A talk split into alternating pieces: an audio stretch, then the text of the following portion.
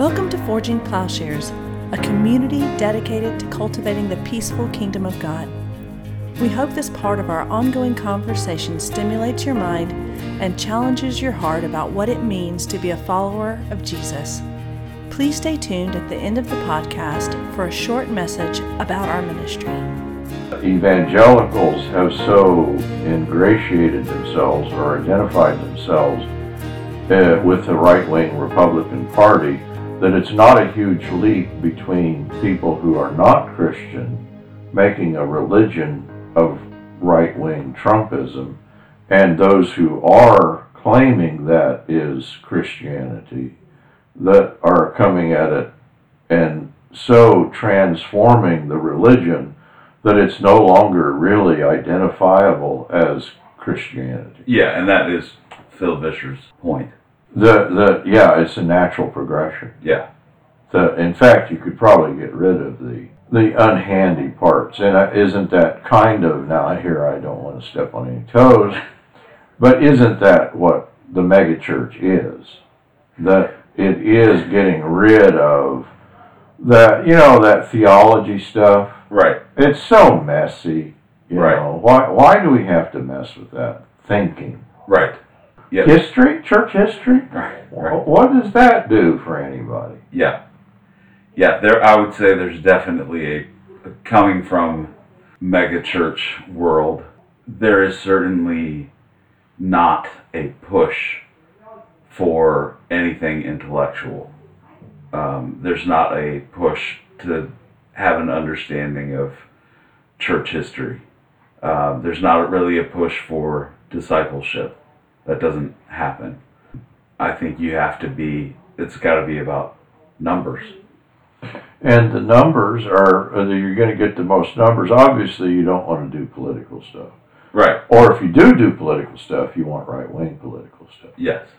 I guess. Yep. I, I, I'm not enough of a, mem- uh, uh, I don't quite know, but I'm guessing that, uh, you know, maybe somewhere out there there's a young guy that's a megachurch preacher that thinks, you know, maybe this Trump stuff isn't so good. But I don't think he could get up and say that.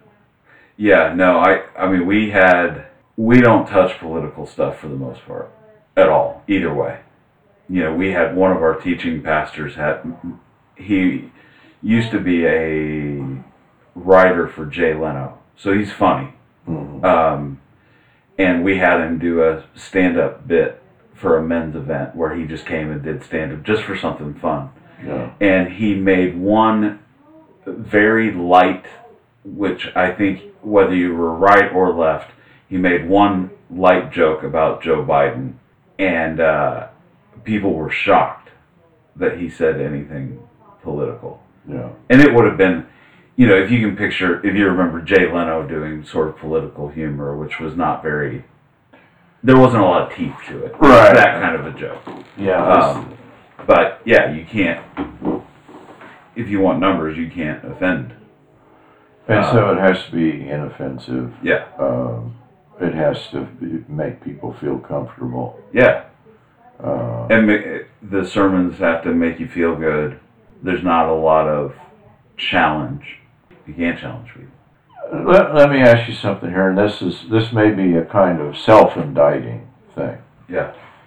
That I, I'm very interested in a kind of psychological application of the gospel. Yeah. In other words, that's kind of what I'm doing in my book. I'm right. saying, oh, there actually is healing to be had yeah. in Christ. But I almost think that that too could be taken in a kind of pop psychology sort of way.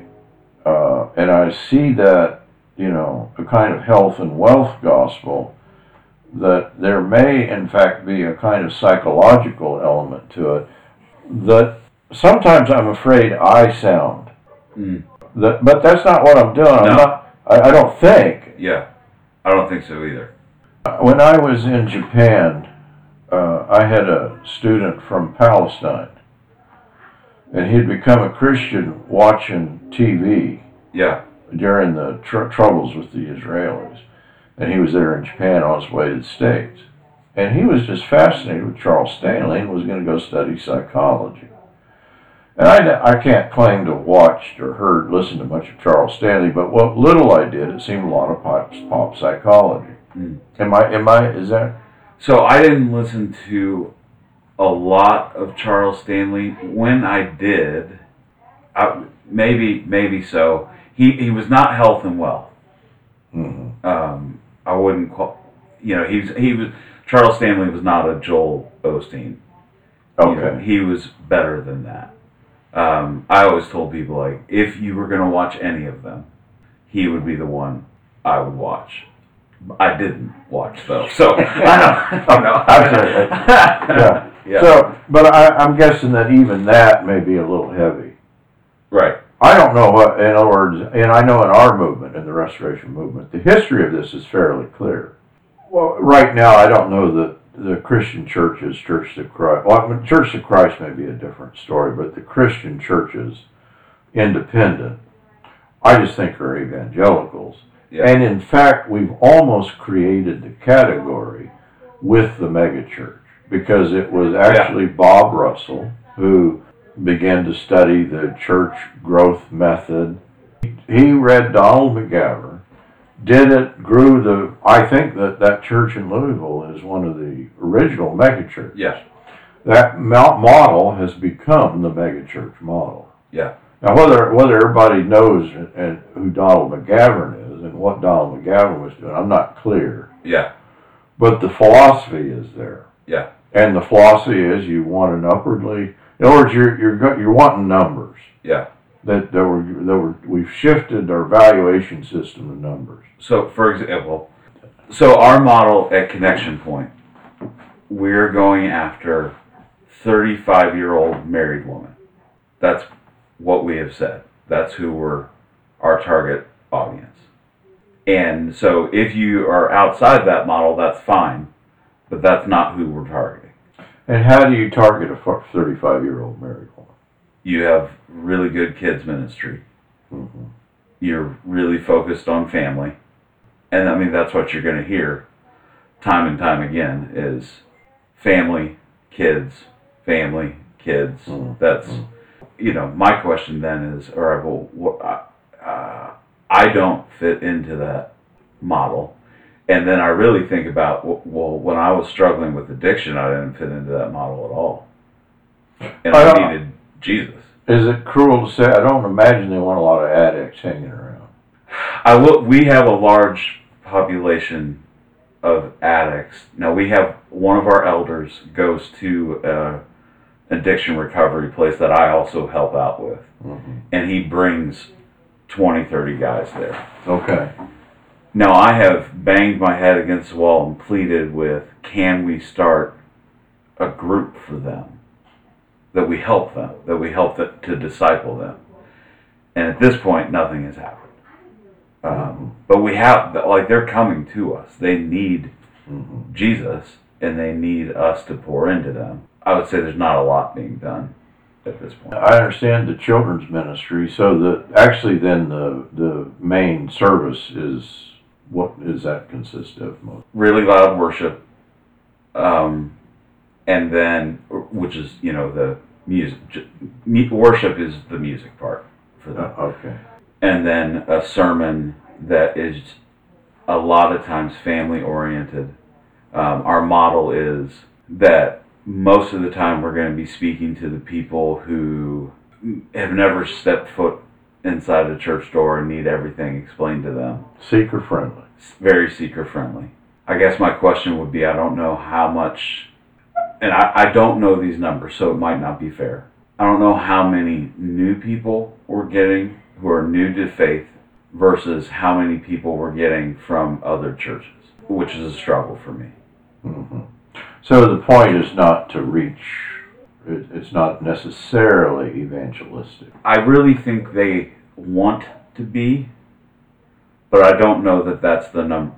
You know, when we talk about, and we of course talk about our numbers and growth, and, and it's grown like crazy. And but I, if you really delved into the numbers, as much as they want to be evangelistic to that thirty-five-year-old married woman and her family, I don't know how many of them are new to faith versus, well, this other church that doesn't have the resources we did, we pulled them away from there. So it is it, it is an absorption of other yeah. groups, other yeah. churches, but the resources that they're, in fact, they're going to be able to be uh, offer more services. Yeah.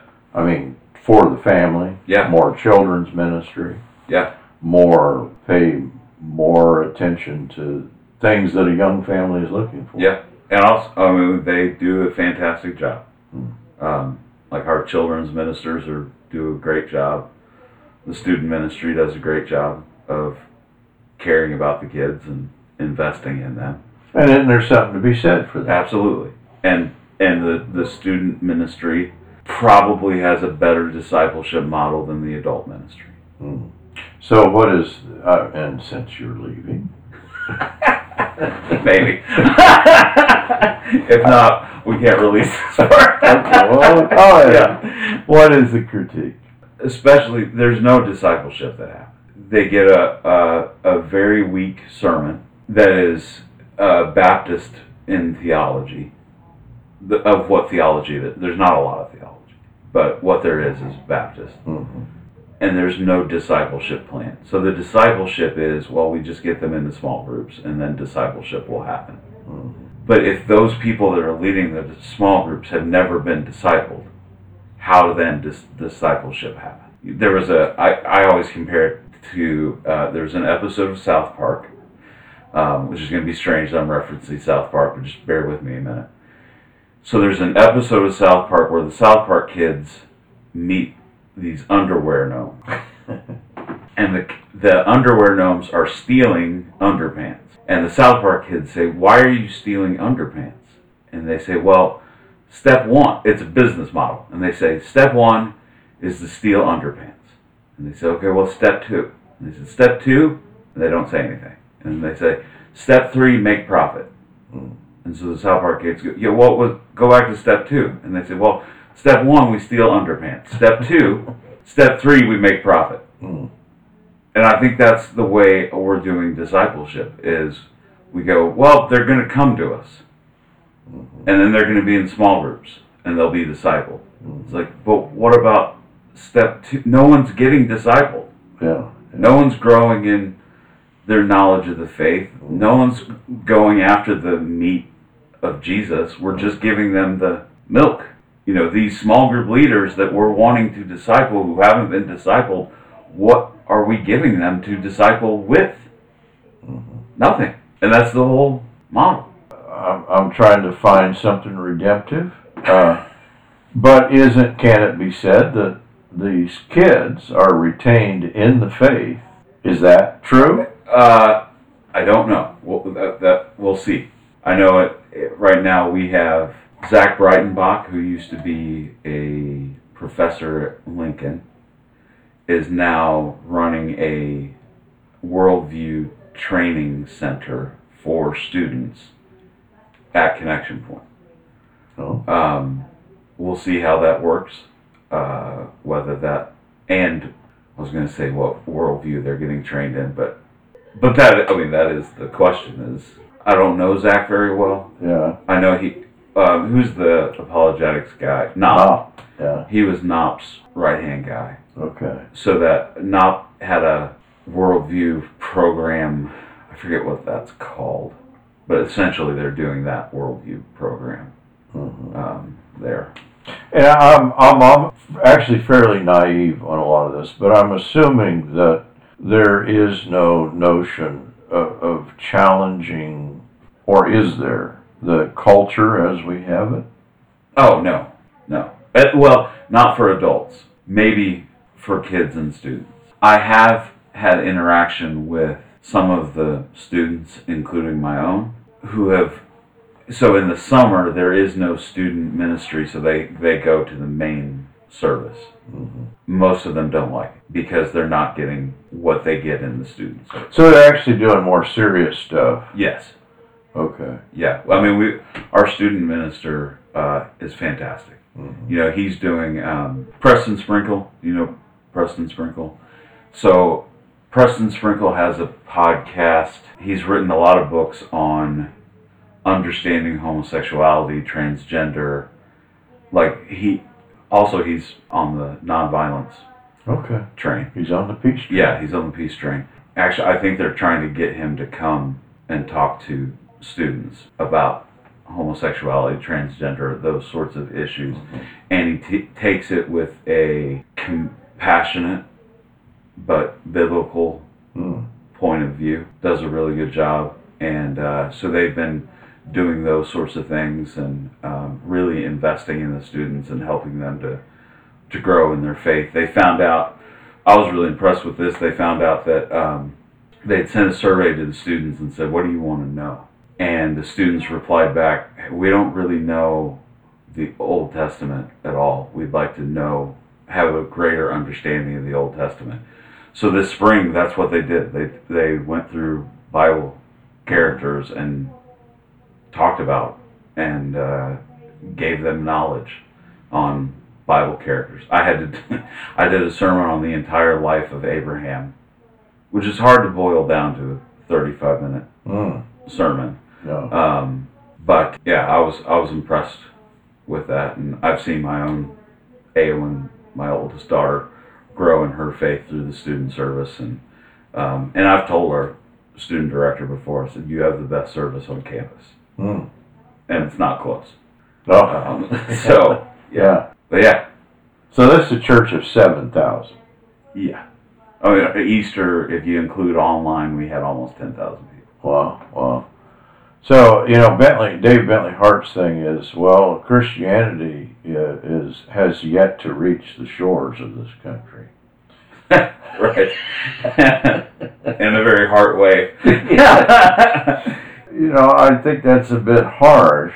Yeah. But uh, if the megachurch seems to be the model, not just for Christian churches, in other words, I don't think Christian church, I don't think that matters anymore. Does that even enter into it? Christian church? Yeah, it is. I, by that I mean the, the independent Christian churches of the Restoration Movement. No, I... I I mean, we're, I'm at a, I work for a Christian church. There's not a lot on staff that are Christian church. They don't even know, they, do they even know what that is? I don't think so. Not a lot of them. Um, yeah. And, uh, yeah, so that's, you know, when we when we think about, like, well, what we're talking about in the, this podcast, that the Christian church was the one of them, at least, that did not go along with the original sin understanding of Augustine. That's not being taught. We can't be, we can't say that now. Mm-hmm. Uh, I would say the majority of, at least a lot of Christian churches that I know would probably go right along with an original sin understanding. It's almost like at this point, and surely this is an exaggeration, but inasmuch as evangelicalism is defined by the model of the megachurch, there really, at this point, I'm not sure it makes a lot of difference of what the denomination or what. Right. They're all doing the same thing. Yeah. And they're, and it's not going to be doctrinal. No. A focus on doctrine. No. For So on Easter, we didn't have communion. Christian church. Oh. Wow. On Easter, we didn't have communion, which is the second year in a row we haven't had communion. We also didn't have it at Christmas.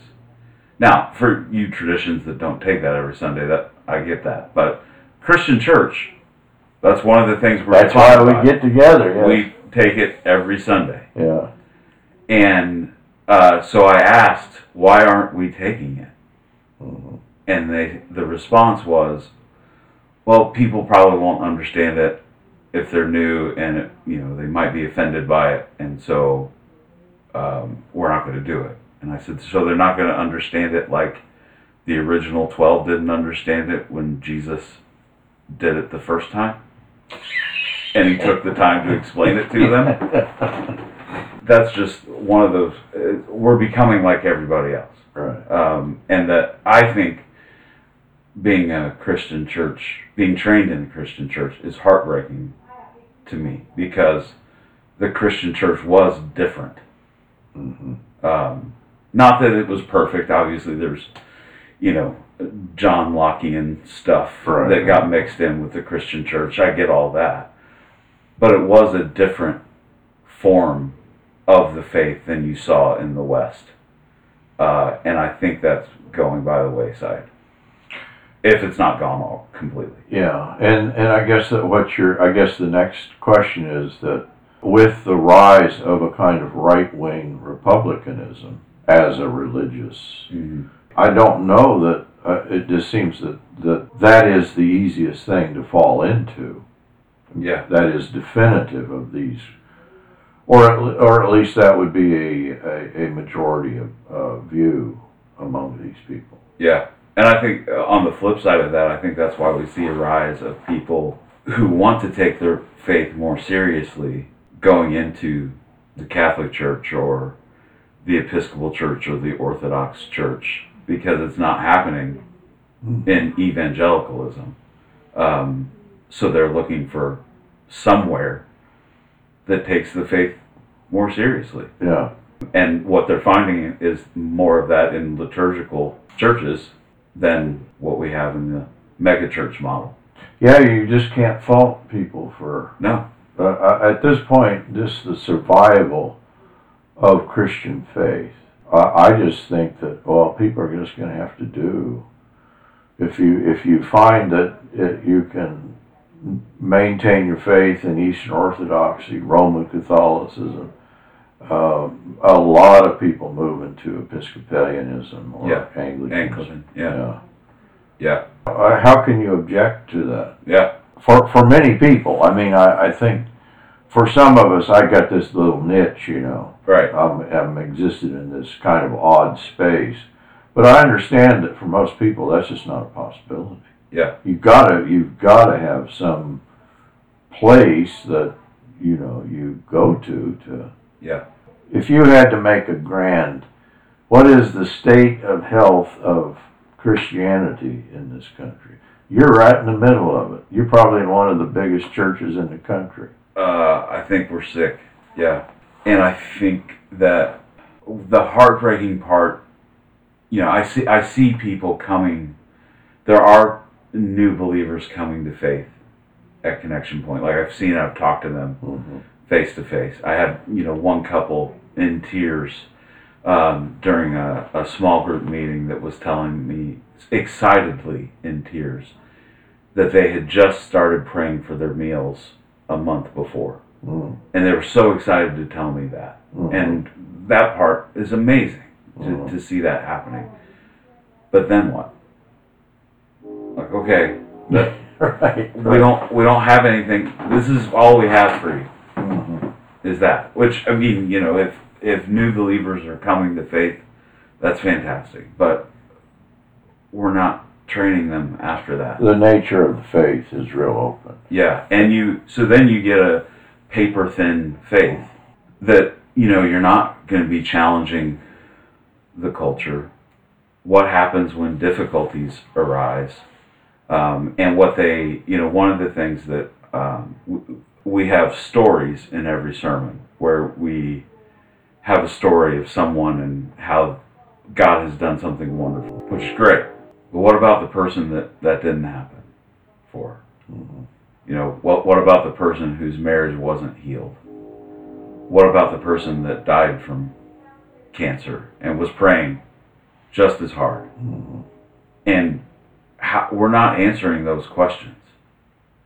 We're not really even delving into those sorts of questions. And I, I think this applies to our subject here, and that is you're talking about an understanding of sin as ancestral sin.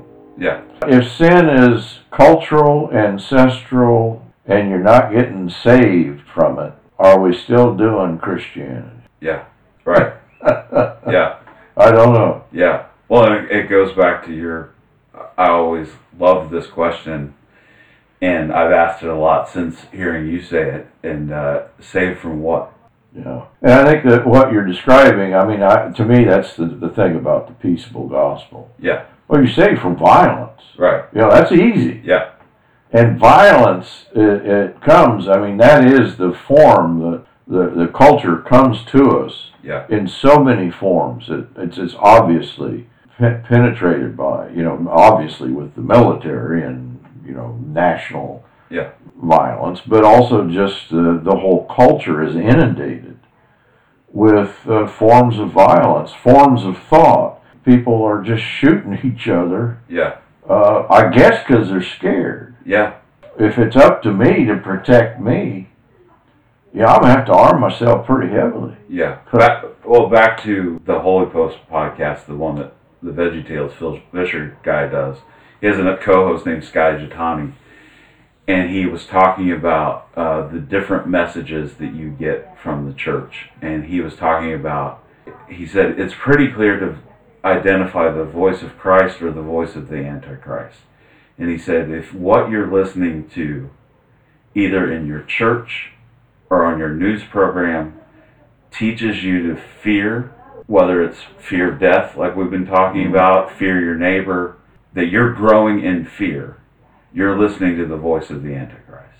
Oh, that's and you good. Need to get out. That's good. Yeah. yeah. Yeah. He said, you know, you either need to get out of that church or you need to turn off that news program because that's the voice of the Antichrist. And he said, but if the voice you're listening to is talking to you about loving your neighbor, how to care for those who are hurting, who's talking about building and creating things that are beautiful, that's the voice of Christ.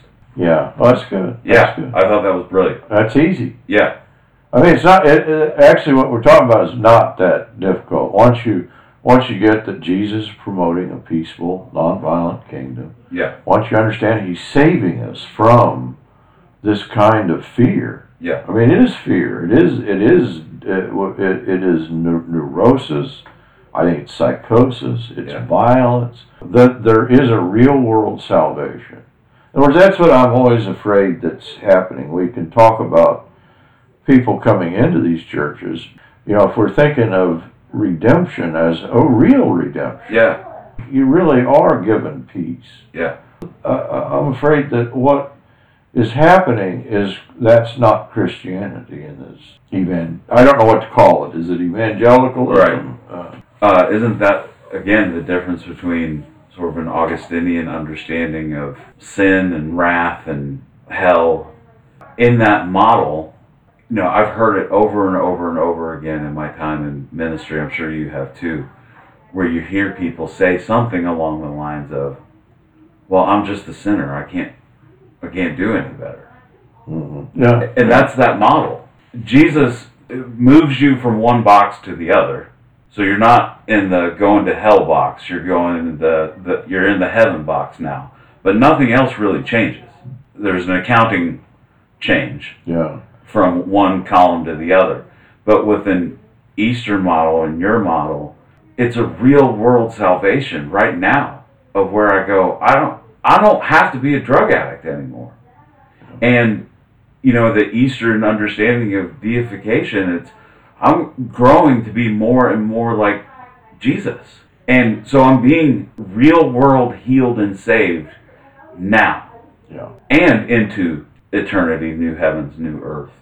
But it starts now.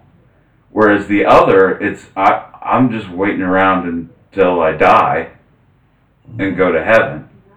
Uh, but there's no real world change in me that happens. It's just a cosmic... Does that make sense? Like a cosmic change. And, and I think that because people are sold a bill of goods about Christianity, they no longer understand, oh, there's actually answers to be had here of yeah. a deep, profound, serious nature that you just aren't going to get in the evangelical, yeah. whatever this is, you know, church as we have it. Yeah. So what is happening is they don't know I, I, no, this is too strong. I'm afraid they don't know a real world, peaceable, salvific depth of understanding. And tell me I'm wrong here. No, I th- yeah, absolutely. I think you're right. And and what are, what are we we're missing so much by not having that? Like I don't know where the guy's at now, but uh, there's a book I read a few years ago. It was written by a guy who's father was the head of Hamas, and you may have heard this story before, but he, his father's the head of Hamas, um, he's Palestinian, he gets captured by the Israeli Secret Service, they use him to spy on the Hamas, and he's confused about who he is because he's, you know, am I Muslim? I'm, but I'm working for the Jews, so who am I? And they're both telling me to hate the other. And he's in a cab, and the cab driver gives him a New Testament to read. And he opens it up to Matthew chapter five and reads Jesus saying, you need to love your enemy. Yeah, wow. And it changed his whole life, and he became a Christian because he said, well, I'm not, this isn't what I'm learning from Hamas. This isn't what I'm learning from the Israelis. Mm-hmm. That's only a message of Jesus, that we're to love our enemy. But we're not saying that. Yeah. Yeah, no, I think it'd be too too politically. Yeah. It's too it's too much. Yeah. You can't do that. Right. You mean the brown people on the other side of the wall? Right. Right. Well, uh, you know, Malin's in our classes. I always, it's it's terrible that, you know, the things I think about, you know, Eric Allen's, you know, talking about Mexico. Politically, it's so, he's out of bounds. If you're Mexican at this moment, the divisiveness of, I, I don't know, I, I think this is politics. Yeah. yeah. Is that it is always othering. That's the whole, the whole thing is built upon that. And I think we've reached a kind of white hot moment. Yeah. Uh, yeah. And, and I think people are driven to the gun phenomena in this country. It's just inexplicable. Yeah. But I think there is an, uh, there is a kind of explanation. Yeah, people are are being driven to severe fear and neurosis. Yeah, uh, to insanity, to to a, a kind of striking out kind of insanity. Yeah, and uh, and I think the manifestation of that is a, a, obviously a minority thing, but just the mental illness, the neurosis, and the fear that people are inundated with. The Christianity that we have is not addressing that, that I, I can tell. No, no, and in fact, it's adding to that. Davina, my wife, barely has a relationship with her mom because her mom got wrapped up in prophets, I use quotation marks, who are, it's nothing more than QAnon stuff. Mm. Uh, and she's afraid of everything. The boogeyman's around every corner. And no one can tell her differently. You know, she told us once that President Biden is not actually president, but that he lives in a fake White House, that Trump is actually still president. But then she complains about Biden's policies all the time. And I don't talk to her a whole lot because I, I'm trying to maintain yeah. peace. Yeah. But I said, you can't have both. Yeah. You can't complain about Biden being president if Trump's really president. Like, you don't get both, but they don't, she doesn't see it. And that's become her understanding of Christianity, is this QAnon stuff. You know, it's mean-spirited, and it's hateful, and it's afraid of everything, it's afraid of the other.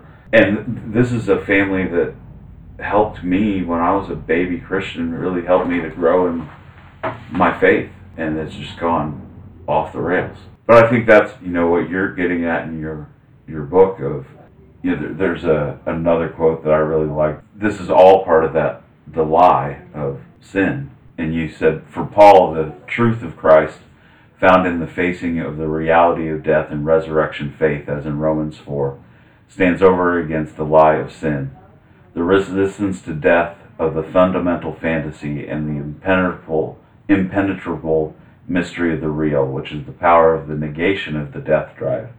Christ exposes the lie of sin, death as life at the foundation of subjectivity, in his acceptance of death, and reverses the orientation of sin, slavery to the fear of death, in which denial is absolute. Christ relegates death and the law of sin and death to a secondary category and displaces them with truth, resurrection, life. Oh, that's beautiful. Like, that's oh, that's the gospel, yeah. right? That that Christ is telling us the truth. The truth is, we don't have to be afraid because he's overcome sin and death, the real world sin and death. He's overcome the Roman Empire. He's overcome, you know, all these things that we're facing and that we're afraid of, mm-hmm. and ultimately the final enemy of death. and promises us resurrection. That's exciting stuff. Yeah. Yeah. I, and I don't mean to, I, I'm curious, and I don't mean to, I'm not, I don't mean this as a focus on me. I, I sometimes lose track of who else is saying this. Where else have you, where in your career, in your... I mean, I think uh, N. T. Wright. Okay. Uh, I know some people like to poo-poo on him now, but I still think he's that he, fantastic. Okay. Yeah, you know? yeah. And, um, I mean, that's, Wright, Wright is talking about a real world.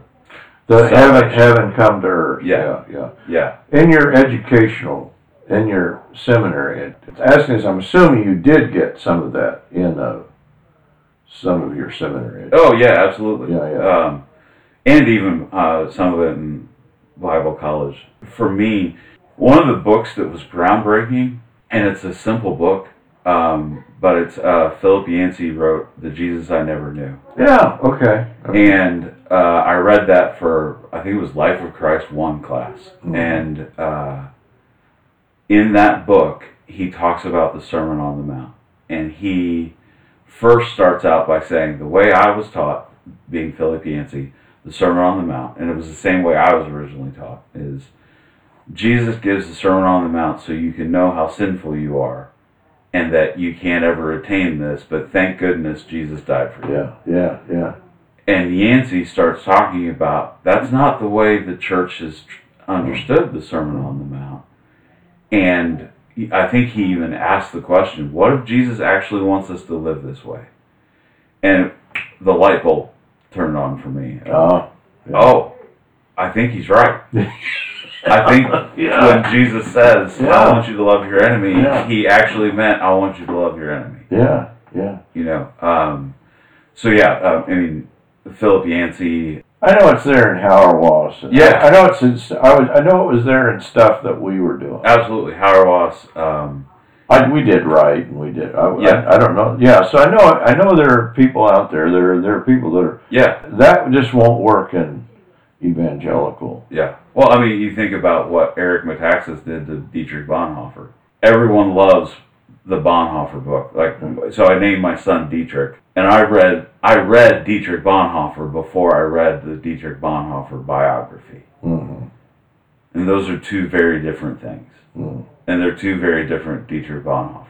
So in Life Together, Cost of Discipleship, you know, I mean, Bonhoeffer was non-violent. Now I get, you know, whatever happened at the end with Hitler. Right, he was a pacifist. Yeah, he was a pacifist. But Metaxas's book turned him into a right-wing crusader. Yeah, yeah. You know, and so that's what we would do in the sort of evangelical church with those sorts of people. Is if we can't make them what we want them to be, then we'll just exclude them as liberal and yeah. you know yeah. uh, social justice warrior or whatever, and sort of poo-poo on them. But yeah, no, there are are those out there that are doing good stuff. I was just reading reread uh, Rob Bell's book Love Wins, which at the time people were ready to crucify Rob Bell. I think John Piper said farewell Rob Bell. Um, because they said, well, Rob Bell's a universalist, which that book is not, he doesn't come out and say whether he's a universalist or not. But one thing he does talk about that in that book is a real world, right now, salvation mm-hmm. from sin and death. You know, and I don't know what he's doing now, but it, that was, no. you you can tell he's read a lot of N. T. Wright. Mm-hmm. Um, it's out there. But that's not what, you're like you said, but that's not what we're doing. I, because I was gone for so long, and I came back, I didn't know how strange I had become. Yeah. I, I don't think you can do what, you know, uh, at least, you know, the, the kind of my energy. First of all, that I'm dealing with psychoanalytic stuff. Yeah. But then also just the whole approach to a nonviolent Christianity. Yeah. I suppose that's not going to fly. It, it just won't work in evangelicalism. Yeah. In other words, once you do the gospel in the way we're describing, it is a kind of countercultural. Yeah. And I, I, that that's not what we're talking about with no. mega church. I mean, I got, I guess this is the confession part where I, you know, I love the church. I, I wouldn't be a Christian without the church. I'd be dead because mm-hmm. I was an addict mm-hmm. and I was suicidal. And it was the people in the church that love me and share the gospel with me. I love the church, mm-hmm. but I don't feel like I have a home anywhere. Okay. Like I, because I tried to do it the best I could in the local church as a pastor, and I, I preached on nonviolence, and I preached against powers and principalities, and I had people who. Threat, some did leave the church. I had others th- threatened to stop giving if I didn't stop talking about Trump. I was at a football game. It was a, a Colts fan, and Peyton Manning was getting. A, they made a statue for Peyton Manning. He was getting his number retired. Mike Pence was coming to the game. He was vice president at the time. So my family is going. So there's a whole lot of extra protection you have to go through. It took forever to get through because Secret Service is there and all of that. And they were playing the San Francisco forty-niners, who were the only team at that point that was still kneeling for the national anthem. And he knew that. Mike Pence knew that. Yeah. So the national anthem is played. The forty-niners players kneel for the anthem. And Mike Pence leaves and then makes a big political stunt about it. And I remember I wrote a post because I was really angry, thinking, you know what, you exposed us to a lot more danger just by the fact that you were coming. Mm-hmm. You knew that they were going to kneel, and it was all and it, business. Yeah. And you know, it took well, away from what actually, not that it was a holy Christian moment, Peyton Manning getting yeah. his number retired and all that, but it completely took away from that event to mm-hmm. put the focus on you. And I posted that on Facebook. And I had people, I had one specific family who threatened to take away money from a charity that I was um, mm-hmm. on the board of mm-hmm. and to stop giving to the church if I didn't mm-hmm. shut up. Mm-hmm. Me and um, Matt as well. Mm-hmm. Um, and so I say all that to say, I, I don't I don't know what to do. I, I don't know what where to go in the church. And so it's it's almost like I'm just trying to find my way yeah. somehow and have... I don't even worship at my church because there's nothing there yeah. for me. Yeah. I have to sort of do my best to, to find some worship, but it's not there. Yeah. Um, you know, I tried it in the local church and I could... You know, maybe there's some that are stronger than me. I couldn't, I couldn't do it. And uh, so, yeah, I don't... Uh, you were my best, brightest hope uh, of all the s- students that I've had. You came through, you I, I, and we all knew this. You're you're you're so pastoral, and you just you you should have been the guy that could do it. And I know you tried. Yeah. I, and so if I'm not sure that it can, it's doable. Yeah. If you can't do it. Yeah, I, I I just don't know where to go. I don't know what to do, yeah. you know, because that's the the heartbreaking part to me about, again, like the, there was so much of the vision of the Restoration Movement that was beautiful that we threw in the trash. The idea of let's just be Christians and be unified, even if we have disagreements. And again, I'm not saying Alexander Campbell was always great at that, mm-hmm. but that was at least what yeah. his vision was. Mm-hmm. Uh, the vision of nonviolence uh, that no one even knows about unless you're in the... I think that some of the peaceful churches of Christ yeah. do. Maybe. Yeah. yeah. But that's in the Christian church, no one's doing that. You know, it's it's just not... It's not there. I don't know. I don't know. I, You feel homeless. I'm sure that's kind of the way you feel. yeah. Yes. Yeah. Uh, yeah, no, you got to find fellowship where you can, yeah. is what I guess my conclusion is. I, as you know, we went through trauma. Yeah. Uh, but in a sense, it was a necessary. In other words, I think the gospel, as I understood it, first of all, it's nonviolent. Yeah. The atonement is nonviolent. That there is no eternal torturous, you know, once you once you do that, I, at least in our fundamentalist schools, I don't think you can keep a job. Yeah. And I don't think you could ever really preach in one of our churches. Yeah. Yeah. yeah, like I said, I the lead up to the twenty sixteen election, the twenty sixteen election, and then the the lead up to twenty twenty broke me, because people that I knew and that I loved and that I thought loved me, when I started pointing out just the issues with Trump, mm-hmm. and got skewered just time and time again, or would talk about guns, mm-hmm. again, same sort of thing. You know, if I stay away from those sorts of issues, that they let me, whatever. Like, even I would say preaching nonviolence hypothetically was okay. yeah. yeah. But when it became real, uh-huh. that's when it became a problem. Uh, I know the comparison sounds extreme. If, and this is, of course, what happened in Nazi Germany. Right. That you couldn't keep your job. Yeah. And be anti-Hitler. Yeah. I don't think you can keep your job and, and, and be anti-Trump. Yeah. And the crazy thing, in, in our mega church, I don't know, how, we have a lot of pastors. Some of the upper level pastors I don't have connection with, so I don't know where they're at. I would say the majority of the, which I guess this gives me hope and yet at the same time is depressing. The majority of the other pastors are not Trump people. Hmm. But we all know if we say anything about it, we'll get fired. Because the main guy. Well, not even it, the people. Oh, it's okay. Yeah, yeah, the congregation. And, and probably the main guy, too. But I don't know that because I haven't had a conversation.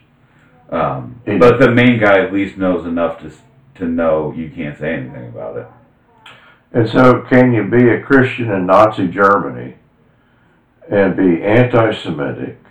Uh, allow, I mean, allow for all of that, yeah. And still, you know, go through all that they went through. Were the German Christians? I mean, the name of the the, yeah. the people that were loyal to Hitler. Are they still Christians? Yeah. I think that's the question we need to ask ourselves. Yeah. I can't not speak out. Yeah. I, I can't preach the gospel and not speak out against the political. Yeah. It's not like I'm pro anybody. Yeah. I just I just think that we've entered into a period that uh, this is we're we're dealing with the evil here. Yeah. And so that that's the sad part of this. That yeah. Uh, I I think it is a parallel. Yeah, and that, for me, it I got to the point when, because uh, they started going after my wife, and that's the point where I said, you know what, maybe I'll just go somewhere where I don't talk. yeah. You know, and that's kind of what I'm doing right now. Um, but I, I, I've reached the point where I can't do that anymore. Yeah. It's just, I have to talk. I have to, and... So maybe it's teaching younger people and yeah, yeah. hoping that that will help. But I, again, I don't, uh, I feel lost and sort of adrift. Yeah. Um, not from Jesus. Yeah, yeah, you know, no, but no. Um, just from the church. And I, I, I mean, in a sense, that's what Forging Plowshares is. Yeah. Uh, that nearly everybody that. Or in our classes, a lot of the people listening to our stuff, uh, they feel lost. Yeah. And I think there, there, we can have forms of community, and uh, there are other Christians of like-minded faith. Even that, though, as I say that, but uh, it, it's locally. I mean, yeah, because of the technology, right? We can do this, but boy, locally, it's not easy. No, no. I, the little church that that I preach at. Is strange yeah. for Missouri. Right. I mean, I'm, we're, we're in Little Dixie here. Right. We're in gun-toting Little Dixie. Just this is this is Trump country. Yeah. And I'm guessing at the local Christian church here, the large church. I uh I, I know it's the typical thing. You know, you can't. You're, nobody's going to speak out against guns. They're not right. going to speak out against Trump. And in fact, I think they have armed guards. We do. Oh, you do. Yep. So I lead the, I say I lead the men's ministry. They tell me what to do, and then I do it. So we had a really big event. Um, we had five hundred some guys come to this event.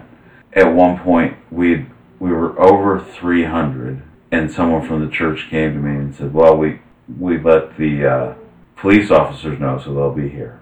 And I said, what are you talking about? They said, well, if we get three hundred people, we have to have we have to have police officers here, armed police officers.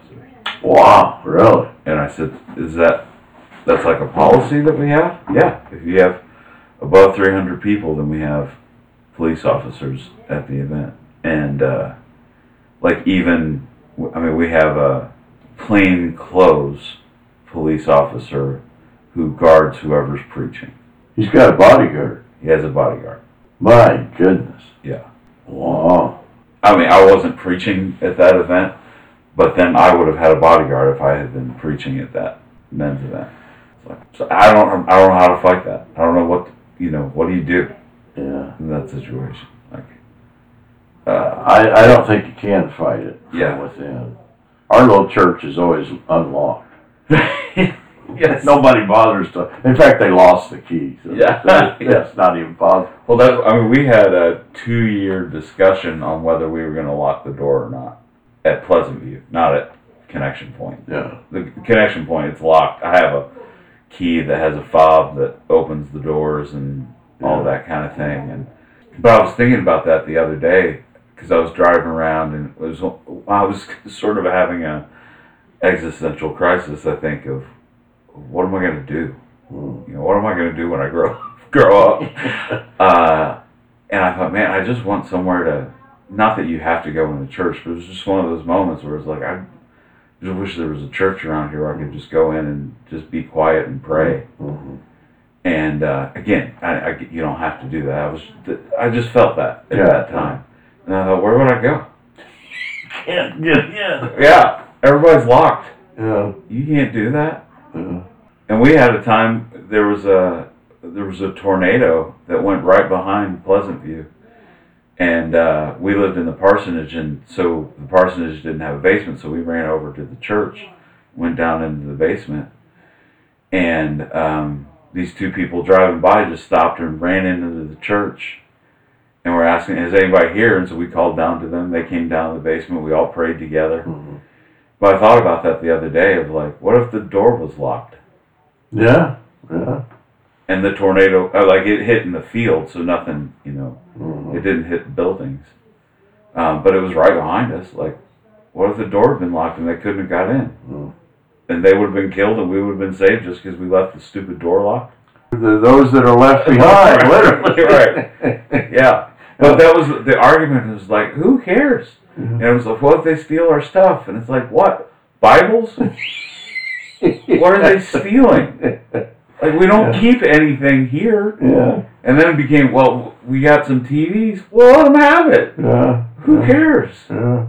Like, all that stuff's replaceable. But isn't it better for maybe the people that don't get blown away by the tornado? I, or, I would think, yeah. Or somebody that just needs some time to come and pray and yeah. get alone with the Lord and, you know, or just wants to have, like, a sacred place kind yeah. of thing. And I get, again... the whole world is his, but you know, people have that yeah view. Yeah, you know, um, maybe that goes back to the fear and the, yeah. all that stuff that we're talking about. Uh, this was a, this was a wonderful conversation. I know it didn't go the way we started out, uh, yeah. but uh, you know, maybe I needed some unburdening of my soul. No, no, that's good. That's good. Um, again, it, it's the, your book. It's the understanding of um, which I didn't until this class this semester. I really didn't know about the Orthodox understanding of ancestral sin. Mm. Um, and it was one of those moments of reading. Um, it's, I think the guy's name is John Meyendorf, who wrote um, the history. It was like the the practices of the Byzantine Church, mm-hmm. and reading that and and seeing like, oh, this is kind of what you're talking about, and it's what N. T. Wright's talking about, and mm. you know, it it just seemed like it went together. And for me, anyway, not that these, as we just talked about, I don't know if these churches exist anymore, but Restoration Movement understanding of sin, yeah, um, yeah, you know, and maybe even taking the Restoration Movement idea to a better conclusion than what absolutely Campbell knew about. To me, the identity was always a very loose identity of, oh, I'm just a Christian. Right. That, that was just, that's my understanding yeah. of what it is. And and I mean that. I, I'm open to fellowship with anybody. Yeah, absolutely. I don't, you know. Absolutely. And that's obvious in the product of, you know, the students that have gone yeah. through. But yeah, no, I, I'm still there. I've never moved anywhere. Yeah. I'm I'm near death. I'm old enough. I don't have to live this thing out much longer. But yeah, for for your your generation, I, it, it is just a, the homelessness of it. I, yeah. I, I feel is I understand. Yeah. But I do think I I think it's interesting that a lot of times, and you've experienced this, I've experienced this, Matt's experienced this. I think in most cases we're not the ones that have disfellowshipped anyone. Mm-mm. No. That we're willing to have fellowship with whoever. Yeah. But when you tell people maybe you shouldn't kill people, yeah. it seems to make them angry. Uh, uh, I've never experienced the sort of cruelty, I mean trauma, that we experienced at Central in my whole life. Yeah. I mean, it was just, the, the cruelty was yeah. something. I know that many, the, the trauma of, for many people in churches, and I mean, I, I, this is putting it as dark as it comes. Yeah. Can you be a Christian in these places? Yeah. And, and I think what you're saying is, well, probably not without getting disfellowshipped. Right. Well, that's, you know, one of the things I've considered is, do I just go and do a job and do the best I can at preaching the actual gospel until I get fired, and then go somewhere else and try to do the same thing? Just repeat, yeah. Yeah. Um, yeah. Which, I mean, it's just a painful... No, that's that's, that's a poor way to go. Yeah. But, uh, yeah. I don't know, maybe that's the picking up the cross and... As you know, this Forging Plowshares, we this this is a, a movement of desperation. Yeah. I mean, it was the last. This I yeah. had nothing. Yeah.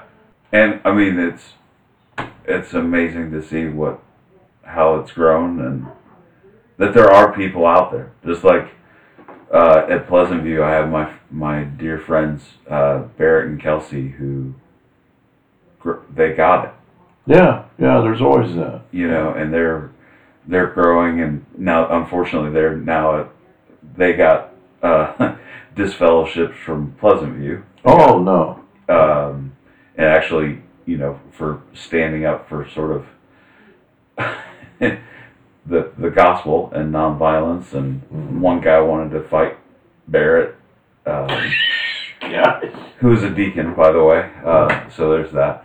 But, and then they went to a different church, and what they're discovering, it's it's a church that they thought was preaching the gospel, but now they're trying to do the same mega church stuff. Yeah. Um, yeah. And so where there, there's just no there there. Yeah. And so, it, I mean, they had a conversation with me a few months ago where they said, we're thinking about checking out the Catholic Church, and same thing where it's like, I get it.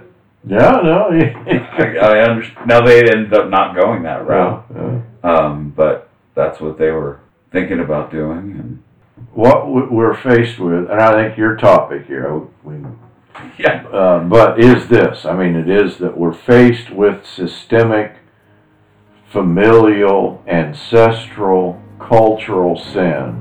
Yeah, that is simply not being addressed. Yeah, yeah. Thomas, it's been. Yeah, no, it's been been wonderful to get to talk to you and cover lots of different things. Forging Plowshares is a community dedicated to cultivating the peaceful kingdom by providing in-depth, transformative biblical and theological education and discipleship. If you have found this podcast valuable, please remember to share on social media. If you have questions about what you've heard, or if you'd like to learn more about how you can get involved with Forging Plowshares or even support this ministry financially, please visit our website, forging plowshares dot org.